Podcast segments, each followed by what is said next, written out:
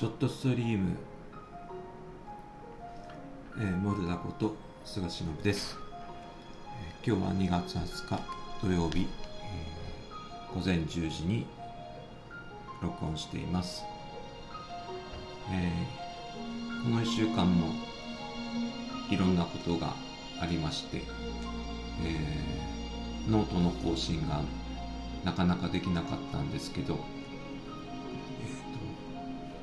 まずはまあ1週間のノートの更新からいくと、えー一番読まれた記事は、えー今日の現実逃避と現実直視っていうのが一番多かったです。であとはまた、えー、と現実を直視して頭の中から消し去る技とか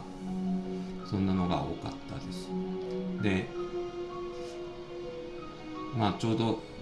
技術士の高等試験があってるようだったので、えー技術士の高等試験の合格に向けてという記事も読まれています。ただまあ私自体が今週ちょっとバタバタ忙しくてなかなかノートの更新ができなかったんですけど、えーこの1週間を振り返るととても寒かったなという気がしています。で寒いんですけど、えっと、ワンちゃんを引き取ってからの毎日っていうのはもう約ちょうど2ヶ月あ1ヶ月過ぎたんですけどまあ朝の散歩と仕事が終わってからのお散歩とご飯を食べて終わってからのお散歩っていうので毎日5キロから6キロぐらい寒いながらも歩いています。であと、えー今、えー絵本作りを始めました。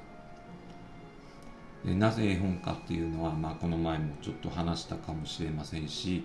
えーと話してなければノートの方に、えーと絵本作りをしようと思ったきっかけとかを、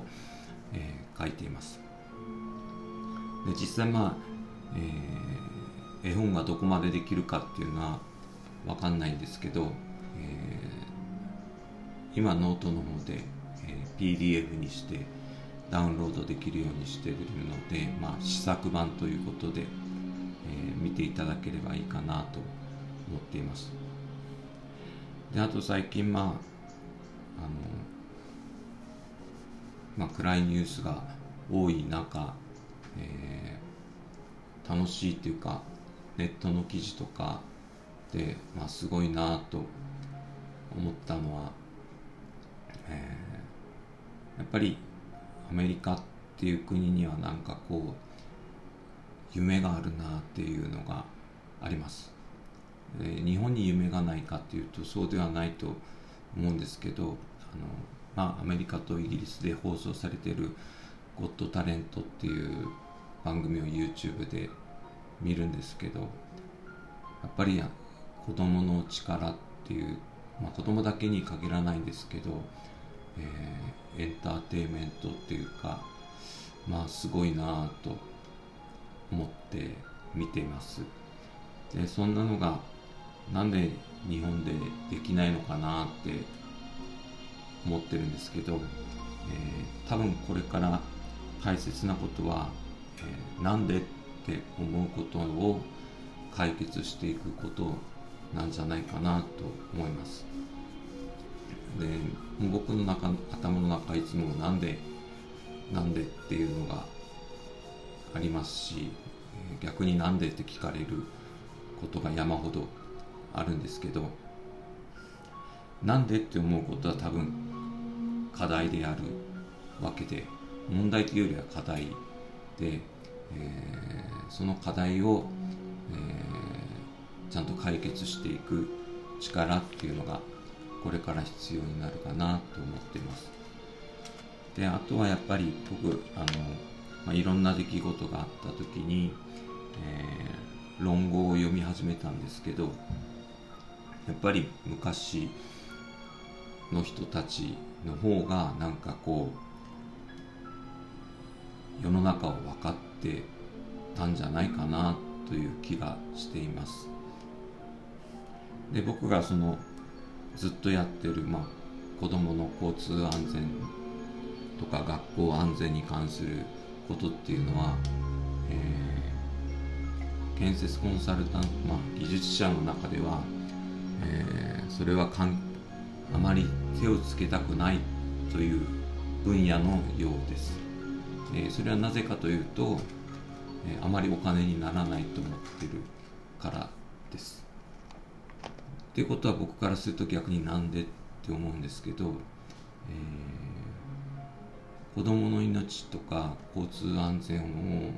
確保するっていうことはいろんなことにつながっていくはずなのに、例えば道路を作る人とかっていうのは、えー、道路のことだけ考えてます。さばけ交通量とかって言いますけど、えー、交通量のことだけを考えたり、えー、警察の指示に従ったり発注者の指示に従ったりするんですけどやっぱり実際に、えーと、使う人とかそこを歩いたり自転車で通行したりする人の気持ちっていうのはなんか見てないなっていう気がしています。だから僕はいつも、えーと、技術を何か使おうという場合は子供目線で、えー、見るようにしています。でその子供目線っていうのがきっとなんでっていう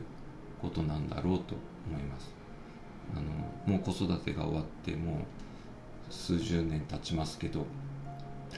子供が小さい時って、えー、なんでなんでって必ず聞いてきたので私はそれにきちんと答えるようにしてきたんですけどやっぱりその「なんで」に答えられる能力が今乏しくなってきてるのかなという気がします。ということで、えー、今、まあ、絵本作りをしながら、えー、あと残された1年の、えー、大学院での論文をどういうふうに研究していくかっていうのを考えたり、えこれからの1年間の、え仕事とか、えやりたいこととかっていうのをいろいろ考えたりしてるんですけどあと一つまあやろうと思ってることはあの、まあ、パソコンなんですけど今あのパピーリナックスっていう、無償の